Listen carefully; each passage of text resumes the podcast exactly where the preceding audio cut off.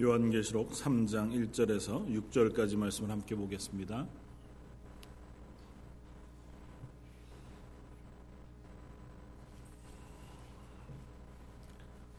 요한계시록 3장 1절에서 6절까지 말씀.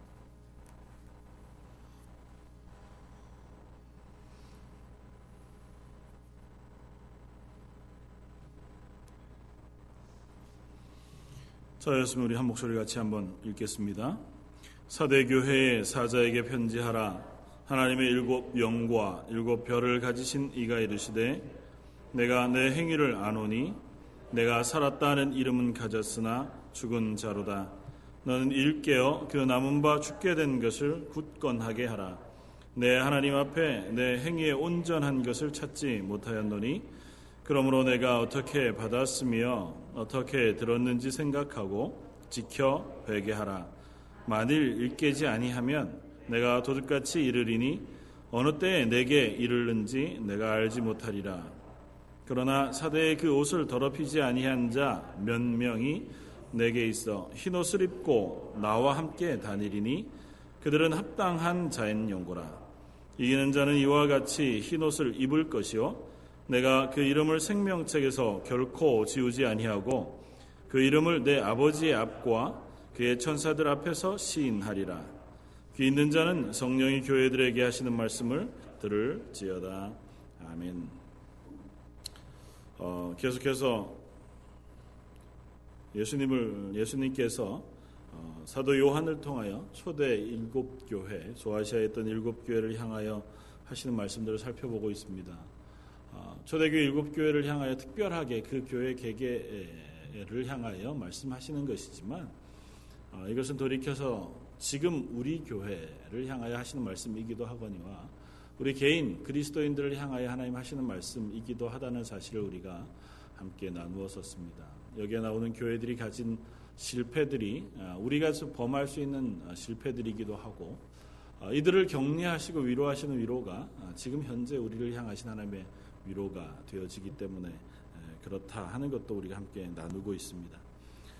어, 2장의 내 교회를 향한 말씀을 마치고 3장의 새 교회를 향한 말씀을 우리가 살펴볼 터인데 뭐 3장, 2장을 나눌 필요는 없지만 어, 사대교회로 시작되어지는 이 교회들을 좀 특별하게 앞과 구분해 본다면 앞에 있는 내 교회들은 어, 모두 다 외부의 적들의 위협을 받고 있었습니다.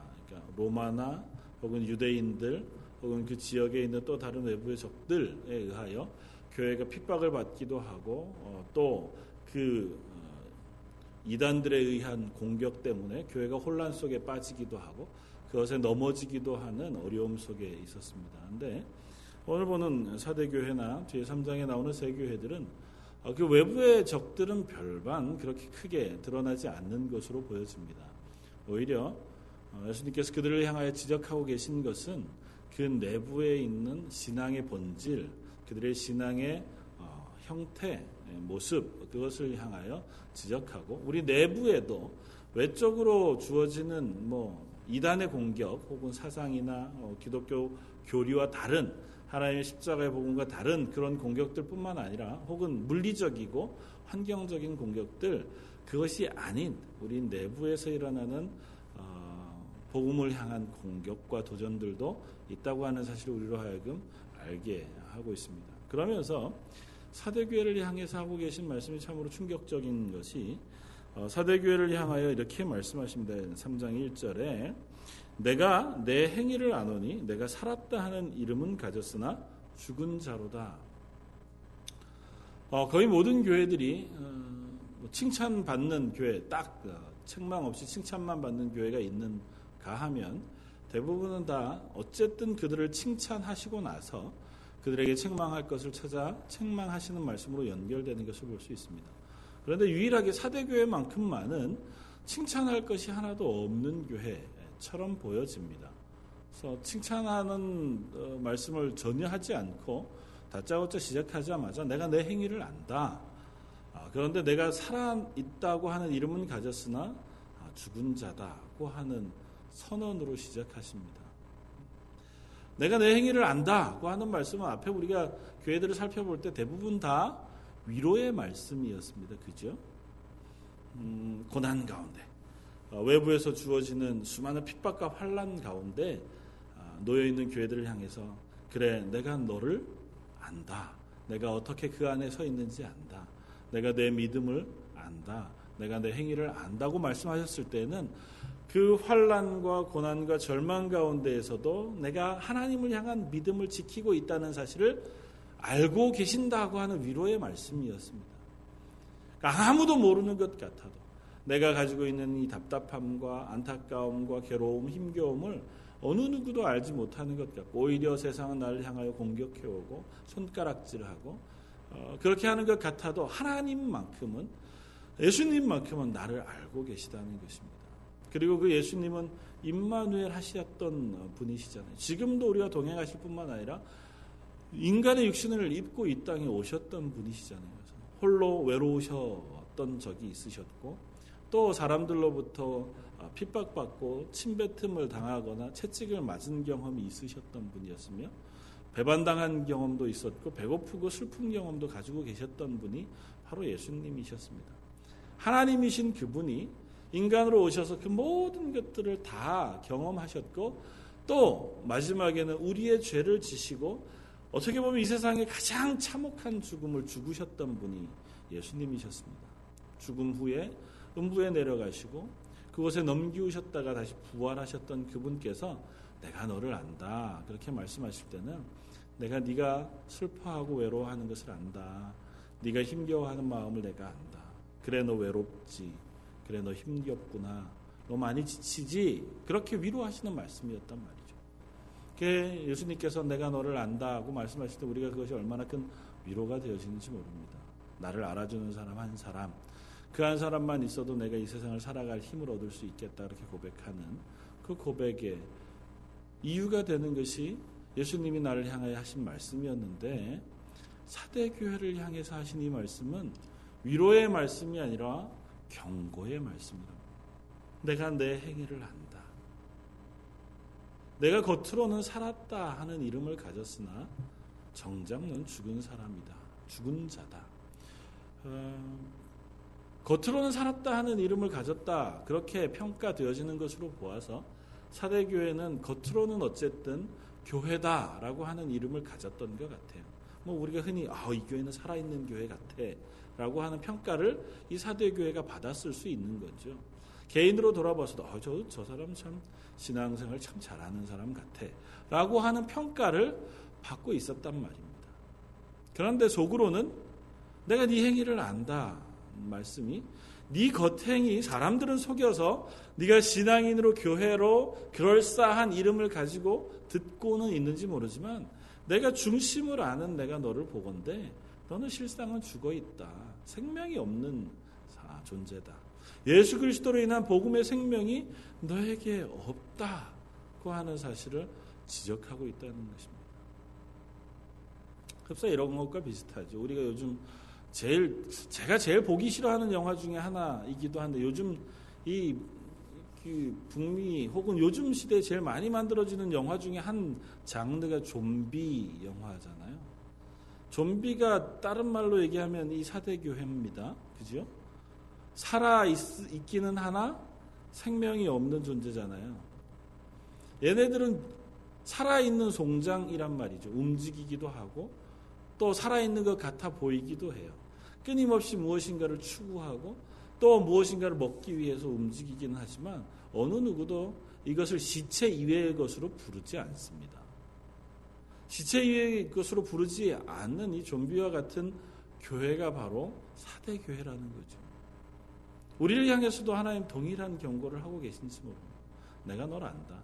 넌 교회 목사고 교회 장로고 뭐 권사고 집사고 아니면 너희 런던 제일 장로 교회 야 그럴싸한 이름을 가지고 혹 주변 사람들은 어, 그 교회가 요즘 참 힘이 있는 것 같아 요즘은 그래도 많이 부흥하는 것 같아 살아있는 것 같아 열심히 예배도 하고 뭐 이런저런 얘기를 듣는지 몰라도 내가 아는 너희 내가 너의 삶과 너의 믿음과 행위를 보건데 너는 죽어 있다고 평가하시면 그야말로 우리는 참으로 참혹한 상황 속에 놓여 있는 것 아니겠나 하는 생각을 합니다. 그런데 이것은 결코 내가 모르지 않습니다.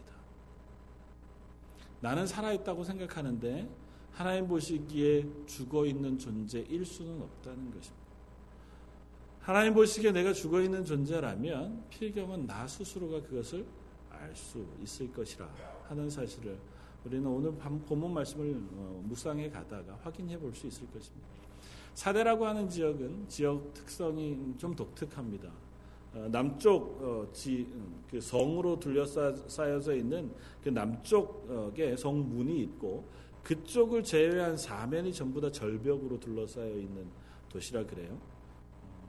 그러니까 요새로 따지면 굉장히 난공불락의 요새가 되는 거죠. 그래서 이, 이 도시가 굉장히 단단한 도시로 어, 꽤 오랜 동안 그 요새로서의 자격, 어, 그 평안함을 누리고 살았습니다. 그런데 이 요새가 두 번, 뭐 예수님 어, 당시까지 두 번 크게 어, 침략을 당해서 멸망한 적이 있었는데 한 번은 고레스라고 하는 우리가 잘 아는 어, 페르시아 왕 그때 고레스라고 하는 왕 때 한 번 이 성이 점령을 당했고 그다음에 BC 200여 년쯤에 또 다시 한번 어, 이 안티오쿠스라고 하는 이 군대에 의해서 그 사람들의 군대에 의해서 또 다시 한번 점령을 당합니다. 근데 점령을 당하는 어, 과, 과정이 어떠했냐면 이 밤중에 뭐 성이 워낙 난공불락이잖아요. 그래서 웬만하면 파 수꾼도 세우지 않을 정도로 여기 올라올 수 있는 사람이 없다 그렇게 된 거죠. 이 강대상하고 비슷하다 생각하시면 될 것 같아요. 이쪽은 절벽이니까 이쪽으로는 누가 올 일이 없는 거예요. 이쪽은 성문을 단단하게 막아두고 버티고 있으면 적군이 들어올 방법이 없었던 거예요. 근데 두 번에 다, 두 번의 멸망이 다 이 절벽을 통해서 어, 특공대가 올라오고 그 절벽을 탄 소수의 군대가 들어와서 이 성을 완전히 멸망시키고 점령했던 경험이 있었던 성이 사대라고 하는 성이랍니다. 그러니까 사대라고 하는 성 사람들에게 어, 이, 이 있는 어, 어떤 특징을 빌어서 예수님께서 그 사대교회 사람들에게 말씀하시는데 어떻게 말씀하시냐 하면 3절에 그러므로 내가 어떻게 받았으며 어떻게 들었는지 생각하고 지켜 회개하라. 만일 일깨지 아니하면 내가 도둑같이 이르리니 어느 때에 내가 이르는지 내가 알지 못하리라. 만약에 너희가 지금 이대로 그냥 서 있으면 너희가 이전에 실패하고 멸망당했던 경험처럼 어느 날 밤중에 느닷없이 이 성이 멸망했던 경험이 있잖아요. 그것처럼 하나님이 너희들 가운데 임할 거라는 거죠. 그리고 그것으로 인하여 너희 삶이 멸망하게 되어질 것이다. 그러므로 지금 너희의 행위를 잘 살펴보라고 하나님 말씀하고 계시는 것입니다. 예사대 교회를 향하여 말씀하시는 말씀의 주안점은 그것입니다. 지금 너희가 살아있다고 착각하는 것에서 네 행위를 다시 한번 잘 살펴보아 네가 생명 위에 서 있는 그리스도인 교회인지를 확인해 보아라. 그렇지 않으면 어느 순간인가 갑자기 너희가 너희의 생명이 끝나게 되어질 그때 예수님께서 다시 재림하시거나 혹은 우리의 신앙을 점검하시고자 하는 그때에 우리가 하나님 앞에 올라가 그저 죽은 자와 같게 되어질 수밖에 없을 것이다. 지금 너희가 살아있는지 확인해 와라고 하는 말씀을 이 사대교회를 향하여 하고 계시다는 것입니다. 도대체 사대교회가 어떠했기에 하나님께서 이렇게 사대교회를 향하여 혹독한 평가를 하시는 걸까요? 뭐 성경 안에는 별반 나와 있는 것이 없습니다. 2절에 너는 일깨어 그 남은 바 죽게 된 것을 굳건하게 하라. 내 하나님 앞에 내 행위에 온전한 것을 찾지 못하였노라. 말씀하시는 것은 내가 하나님 앞에 행위에 온전한 것을 찾아볼 수 없다. 그렇게 말씀하시고 내 행위에 온전한 것을 찾아볼 수 없어서 내 겉 이름은 살아 있다고 하는 이름을 가졌으나 실상은 죽은 자라고 하는 평가를 예수님으로부터 들을 수밖에 없었다고 하는 그 말씀 이외에 아무것도 우리가 발견해 볼 길이 없습니다. 이 말씀을 통해서 우리가 짐작해 볼 수 있는 것은 이런 것일 것입니다. 사대교회 어, 뭐 전해 내려오는 수많은 어, 유적들과 어, 또 이야기들을 살펴보면 사대교회 안에도 꽤 큰 교회들이 있었다고 전해 내려져 오고 지금도 교회의 터가 여전히 남아 있습니다. 그러니까 사대라고 하는 지역에 가보면 현재 남아있는 제일 유명한 터들이 어, 몇 가지가 있는데 회당 그리고 어, 그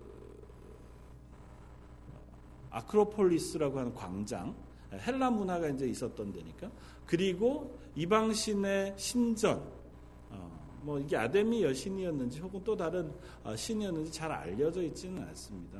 그러나 어쨌든 큰 신전의 터가 남아 있고 그 다음에 교회들의 터가 조금 남아 있습니다.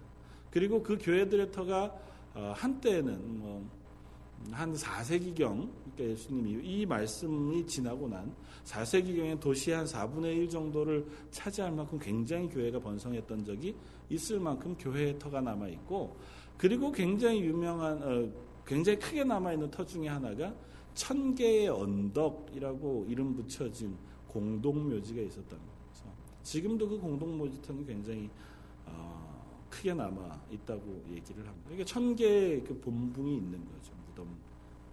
그리고 그건 굉장히 부자들 혹은 또 고관들의 무덤들이 많이 남아 있었던 것으로 추정이 됩니다. 그 그곳에 발견되어지는 유물들이 굉장히 비싸고 또 고급 유물들이 발견되어지는 것으로 보아서 그 성이 가지고 있었던 흥왕했던 시기의 무덤들 그리고 그 이후로부터도 계속해서 로마의 어, 주 도시였던 때 어, 묻어진 많은 사람들의 무덤들이 그곳에 있었던 거겠죠. 그래서 어, 이 사대라고 하는 지역의 특성상 그들이 하나님 앞에 교회로서의 모양을 가지고 있었던 것 같아요.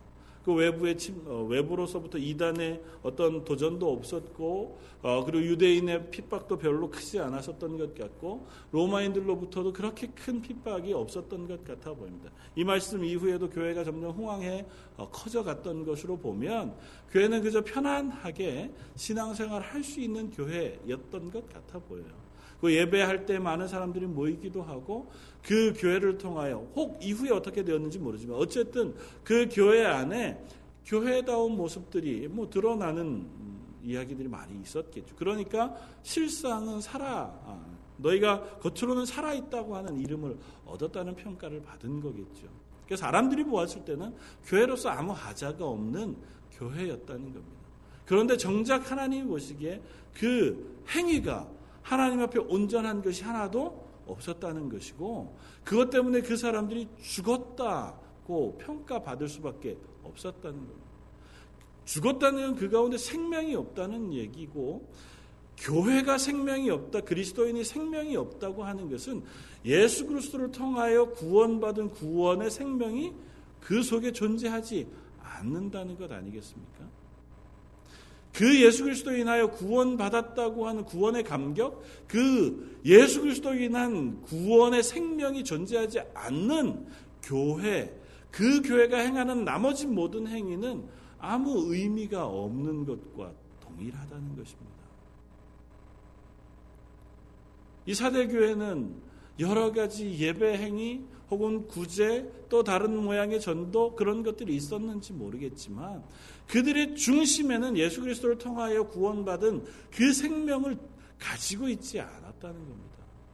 그래서 그들의 행위가 온전하지 않았다는 겁니다. 하나님 앞에서 그들의 행위가 예배하는 것도 온전하지 않았고 구제하는 것도 온전하지 않았다는 거예요. 돌이켜 얘기하면 이런 것입니다. 자기를 위하여 예배하고 자기를 위하여 구제하며 자기를 위하여 종교 생활하는 사람들이 사대교회 교인들이었다는 겁니다. 그러니까 그들이 겉으로는 어쩌면 살았다고 하는 이름을 얻었을지 모릅니다. 그러나 그 속에 전혀 예수 그리스도를 통한 구원의 기쁨과 구원의 생명을 갖지 못했다고 하는 평가를 받을 수 없어 어, 받을 수밖에 없었다는 거죠. 지금 현대 교회의 모습 속에서 우리는 여전히 동일한 것을 발견할 수 있습니다. 제가 오늘 여러분들과 함께 도전하고 싶은 것은 그것입니다. 저와 여러분들은 살아 있느냐고 하는 물음을 묻고 싶습니다. 생명을 가지고 있느냐? 생명이 있다고 우리가 대답할 수 있느냐는 겁니다. 겉모양만 내 이름만 그리스도인이라고 하는 명찰을 붙여두고 나는 교회에 출석하는 사람이라고 하는 명찰을 가지고는 있으되 정작 내, 내 속에는 예수 그리스도로 통한 생명은 존재하고 있지 않은 사람들은 아닌지 우리가 확인해 보자는 겁니다. 아이 뭐 이제 와서 그런 원초적인 것을 질문합니까? 그 원초적인 것을 질문해 봐야 그 다음으로 나아갈 수 있습니다. 우리는 구원받은 사람들, 사람들입니다. 그러니까 어느 누구도 오늘 본문 말씀 저 뒤에 얘기하는 것처럼 5절에 이기는 자와 어, 자는 이와 같이 흰 옷을 입을 것이요 내가 그 이름을 생명책에 결코 지우지 아니하고 그 이름을 내 아버지 앞과 그의 천사들 앞에서 시인하리라. 그러니까 그 싸움 속에서 이기는 자, 자기의 행위를 온전히 지켜 하나님 앞에 생명을 가지고 있는 자는 마치 흰 옷을 입은 사람과 같아요. 흰 옷을 입은 사람은 예수 그리스도의 보혈의 피로 그 옷을 깨끗이 빨아 희게 되어진 사람이라고 계시록은 분명히 얘기하잖아요. 그러니까 예수 그리스도를 통하여 생명을 얻은 자라고 부르는 사람은 생명책에서 이름이 지어지지 않아 영원한 하나님의 나라에서 생명을 얻게 되어질 거라고 말씀하세요. 그렇지 않은 사람은 생명책에서 이름이 지워질 거라고 말씀합니다. 구원받았으면 그 이름이 생명책에 기록되어집니다. 근데 생명책에 기록되어진 이름을 하나님께서 지우시기도 하나요? 그렇지는 않습니다. 하나님께서 구원하신 이름을 포기하지는 않습니다. 이 경고의 말씀은 그것과 같은 겁니다. 스스로가 혹시 착각하여 나는 구원받았다고 착각하는 사람들에게 정말 내가 살아있는가를 확인해 보라고 경고의 말씀을 주고 계신 겁니다. 나는 구원받았다고 착각하고 있으나 그러나 정작 그 사람이 구원받지 못한 사람의 반열 그 자리에 서 있는 것인지 확인해 보라는 것입니다. 생명이 있는 사람, 구원받은 사람, 필연적으로 구원받은 사람으로서의 생명이 그 속에 드러나야 하는 사람들이라는 거죠. 어떤 것이 생명의 증거가 되겠습니까? 어떤 것이 구원받은 사람, 흰 옷을 입은 그리스도인의 교회의 모습을 드러내는 것이겠습니까? 예수님이 얘기하는 이 사대교회와 같은 죽은 자, 그렇지 않고 생명을 가진 자의 현격한 차이, 그 구분은 어디에서 이루어지는 것일까요?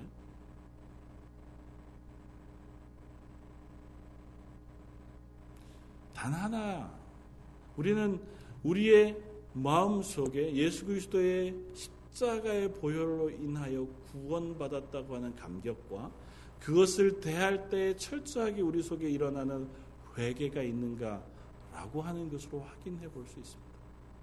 생명을 가졌다고 하는 것은 반응한다는 것입니다. 생명을 얻었다고 하는 것은 그 생명 있는 존재로 하나님을 인식하는 사람들이고 생명이 있기 때문에 내 속에 죄를 인식하는 사람들입니다. 그래서 생명이 있는 사람들은 필연적으로 그 생명을 통하여 자라가기를 애쓰는 사람들이 되어질 것입니다. 그 행위가 온전하다고 하는 것은 하나님 앞에 내 속에 있는 죄의 모습들을 내려놓고 하나님이 요구하시는 하나님의 성품을 닮아가는 사람이 되기 위하여 애쓰는 삶을 살아가는 사람들, 바로 그 삶이 온전한 행위 위에 서는 사람들일 것입니다. 교회에 출석하느냐, 헌금을 내느냐, 그것이 우리의 행위의 전부를 얘기하지 않는다고요. 우리의 겉모양은 얼마든지 그것으로 나 스스로나 혹 다른 사람들을 속일 수 있습니다. 그러나 10년, 20년, 50년 평생을 교회를 다녀도 여전히 그 속에 있는 여전한 죄가 변화되지 않고 그 사람의 인격이 변화되지 않으며 그 사람 속에 하나님의 영광을 드러낼 만한 조그만 변화도 일어나지 않는다면 그 사람이 교인이라고 하는 이름 혹은 그리스도인이라고 하는 이름은 가졌으나 정작 생명은 없는 사람일 가능성이 높지 않겠냐고. 우리가 서로를 향하여 그 평가를 내릴 수는 없습니다. 우리가 너는 생명 없는 사람, 넌 생명 있는 사람 이렇게 구분하라고 이 말씀을 주시는 게 아니에요. 우리 스스로를 향하여 점검해 보라고 말씀하시는 겁니다. 아니 조금 더 나가서 여기 다 생명을 가지신 분들이잖아요. 예수 그리스도로 인하여 내가 구원받은 사람이라고 하는 고백을 하는 사람들이잖아요. 그렇다면 그 고백 위에 우리가 생명의 변화를 향하여 걸음 걸어 나아가야 한다고 하는 그 요청을 하고 계시는 겁니다. 너희가 생명은 가졌으나 그 자리에 머물러 있지 말라고 말씀하시는 것입니다. 왜 사대교회라고 다 구원받지 못한 사람들이 모여서 그냥 그런 척하고 예배 드리는 사람들이겠어요? 그렇지 않을 겁니다. 사도교회가 이후에 계속해서 왕성하게 어, 발전해 나아갔던 것을 봅니다. 물론 부침이 있었겠죠. 그 사대교회는 전부 다 하나님으로부터 이런 책망을 받았으니 여기에는 예수 믿는 사람이 하나도 없다. 우리가 그렇게 얘기할 수 없습니다. 그런데도 불구하고 이렇게 하나님께서 책망의 말씀을 주시는 것은 그들이 그 말씀을 통하여 경성하게 되어지기를 요청하는 것입니다. 너 살아있니? 살아있다면 죄에는 반응해야 되지 않겠느냐고 말씀하시는 겁니다. 우리 늘 그렇잖아요. 제가 자주 고백하지만 매일 새벽마다 일어나면 이 새벽 예배에 나와서 처음 강단에 올라와 기도하는 첫 마디가 하나님 죄송합니다로 시작하는 때가 더 많다고요. 하나님 여전히 똑같은 죄를 범하지만 또 이 자리에 나와서 기도하게 해주심을 감사합니다. 그렇게 기도할 때가 많다고요. 근데 그렇게 하다 보면 뻔뻔한 생각이 든다고요.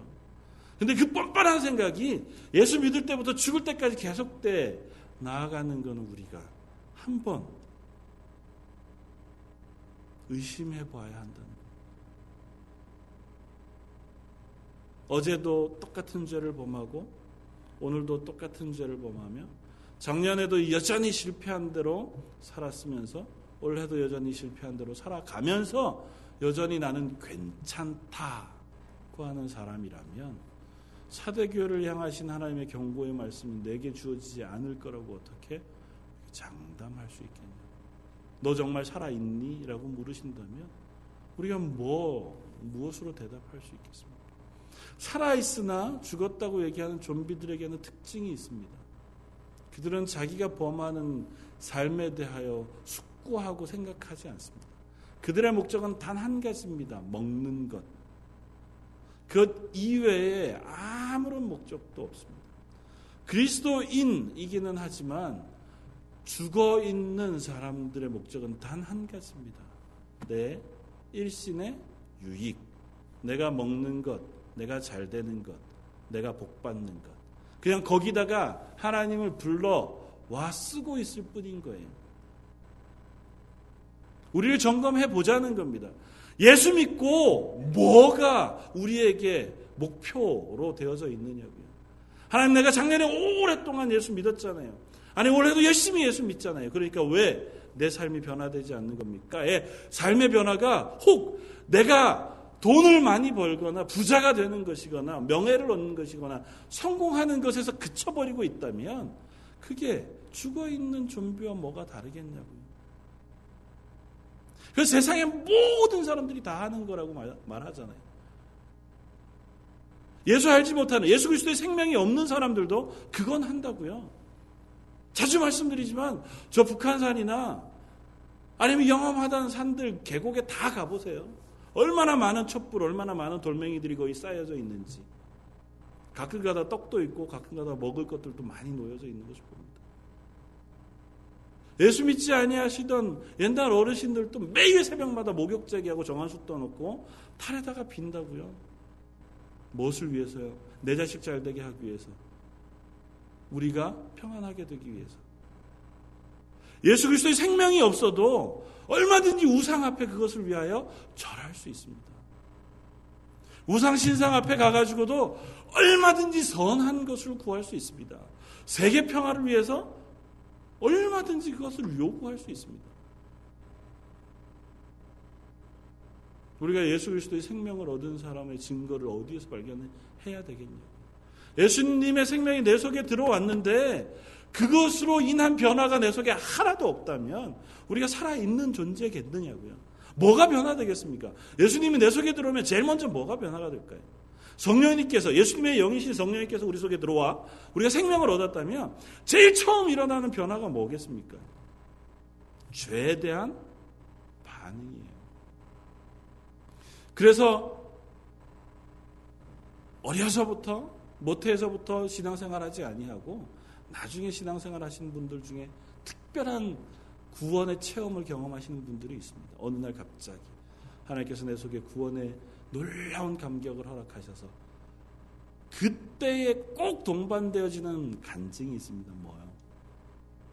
내가 지나온 과거의 모든 죄들을 하나님께서 생각나게 하시더라는 겁니다. 그건 당연한 수순입니다. 내 속에 성령님이 와 계셨는데 내 속에 있는 죄가 아무렇지도 않게 존재한다. 그건 불가능한 일이에요. 있을 수가 없습니다. 어떻게 그럴 수 있습니까? 깜깜한 어둠 속에 촛불을 켰는데도 여전히 깜깜하다는 거잖아요. 그건 촛불이 아닌 거죠. 촛불 형상을 띈 거든지. 근데 그 촛불 정도가 아니라 태양과 같이 밝은 빛이 내 속에 들어왔단 말이에요. 성령님은 하나님이시잖아요. 하나님과 같이 온전하고 완전하며 흠이 없고 점이 없으신 분이 내 속에 들어왔단 말이에요. 그러면 내 속에서 내 속에 있는 흠과 점, 죄와 악들이 낱낱이 드러날 수밖에 없고 확인되어질 수밖에 없습니다. 그리고 그런 우리들에게 하나님 그냥 괜찮아. 내가 너 죄 있는 것도 용서해 줄게. 그렇게 말씀하시지 않고 우리의 죄를 해결하시고 우리를 흠이 없게 점이 없게 변화시키겠다고 선언하신다고요. 우리를 구원받은 사람으로 만드시겠다고 하는 것은 그냥 구원받았으니 너 이제 잘 됐어. 내가 하나님의 나라를 기업으로 너에게 줄게. 그러니 넌 이 땅에서도 잘 먹고 잘 살다가 하나님 나라 와서도 영원한 생명을 누리는 그런 사람 되렴. 이렇게 말씀하시지 않는다고요. 우리를 구원받은 존재로 만드신 이상 하나님 나라에 합당한 사람을 어떻게 해요? 만들어 가시겠다고 말씀하고 계시다고요. 마태복음 24장 24절 그러므로 깨어 있으라. 어느 날에 너희 주가 임할런지 너희가 알지 못함이라. 너희도 아는 바니 만일 집주인이 도둑이 어느 시각에 올 줄 알았다면 깨어 있어 그 집을 뚫지 못하게 하였으리라. 이러므로 너희도 준비하고 있으라. 어떤 준비를 하고 있으라고요? 베드로후서 3장 10절 그러나 주의 날이 도적같이 오리니 그날에는 하늘이 큰 소리로 떠나가고 물질이 뜨거운 불에 풀어지고 땅과 그 중에 있는 모든 일이 드러나리로다 이 모든 것이 이렇게 풀어지리니 너희가 어떠한 사람이 되어야 마땅하냐? 거룩한 행실과 경건함으로 하나님의 날이 임하기를 바라보고 간절히 사모하라. 그날에 하늘이 불에 타서 풀어지고 물질이 뜨거운 불에 녹아지려니 우리는 그의 약속대로 의가 있는 것인 새 하늘과 새 땅을 바라보도다. 그러므로 사랑하는 자들아 너희가 이것을 바라보나니 주 앞에서 점도 없고 흠도 없이 평강 가운데 나타나기를 힘쓰라. 그날이 도적같이 말터인데 그날을 위하여 너희가 무엇을 할 것이냐? 너희에게 무엇이 나타나고 어떠한 사람이 되는 것이 마땅하냐? 하나님 앞에서 거룩하고 거룩한 행실과 경건함으로 우리 속에 그 하나님의 영광이 드러나게 되기를 힘쓰라고 말한다고요. 주 앞에서 점도 없고 흠도 없이 평강 가운데 나타나기를 힘쓰라고 그것이 우리에게 요구하시던 하나님의 말씀입니다. 그리고 그것은 단 어떠한 누구에게만 요구하는 것이 아니라 모든 교회, 모든 그리스도인들을 향한 하나님의 요구이십니다. 그 요구를 들었음에도 불구하고 그저 어제와 같은 오늘을 살고 있다면, 아니 예수 믿기 전 그 삶과 여전히 똑같은 삶을 우리가 살고 있다면 그때 내가 소망하고 바라던 것과 지금 소망하고 바라던 것이 여전히 같다면 그때 내가 행하던 말과 지금 행하는 말이 똑같다면 그때 내 가족에게 내 던지던 말과 그들에게 행하던 행동이 여전히 지금도 똑같다면 그러면 하나님 옆에 우리가 무엇으로 훈련받았다 그렇게 고백할 수 있겠냐 내가 하나님 나라에 들어가기 위하여 이렇게 하나님 말씀 앞에서 살아있는 증거들을 보여왔습니다라고 무엇게 무엇으로 하나님 앞에 고백할 수 있겠냐? 혹여라도 혹여라도 내 속에 생명이 없는 것은 아닌지 내가 그런 것에 아무런 감각이 없는 이유가 내 속에 생명이 없는 것은 아닌지 우리가 확인해 보자는 내 속에 생명이 없으면 그것이 아무 문제가 되지 않습니다. 그리고 그 생명이 우리 속에 저 깊은 곳으로 가라앉으면 가라앉을수록 그것이 우리에게 아무런 문제가 되지 않습니다.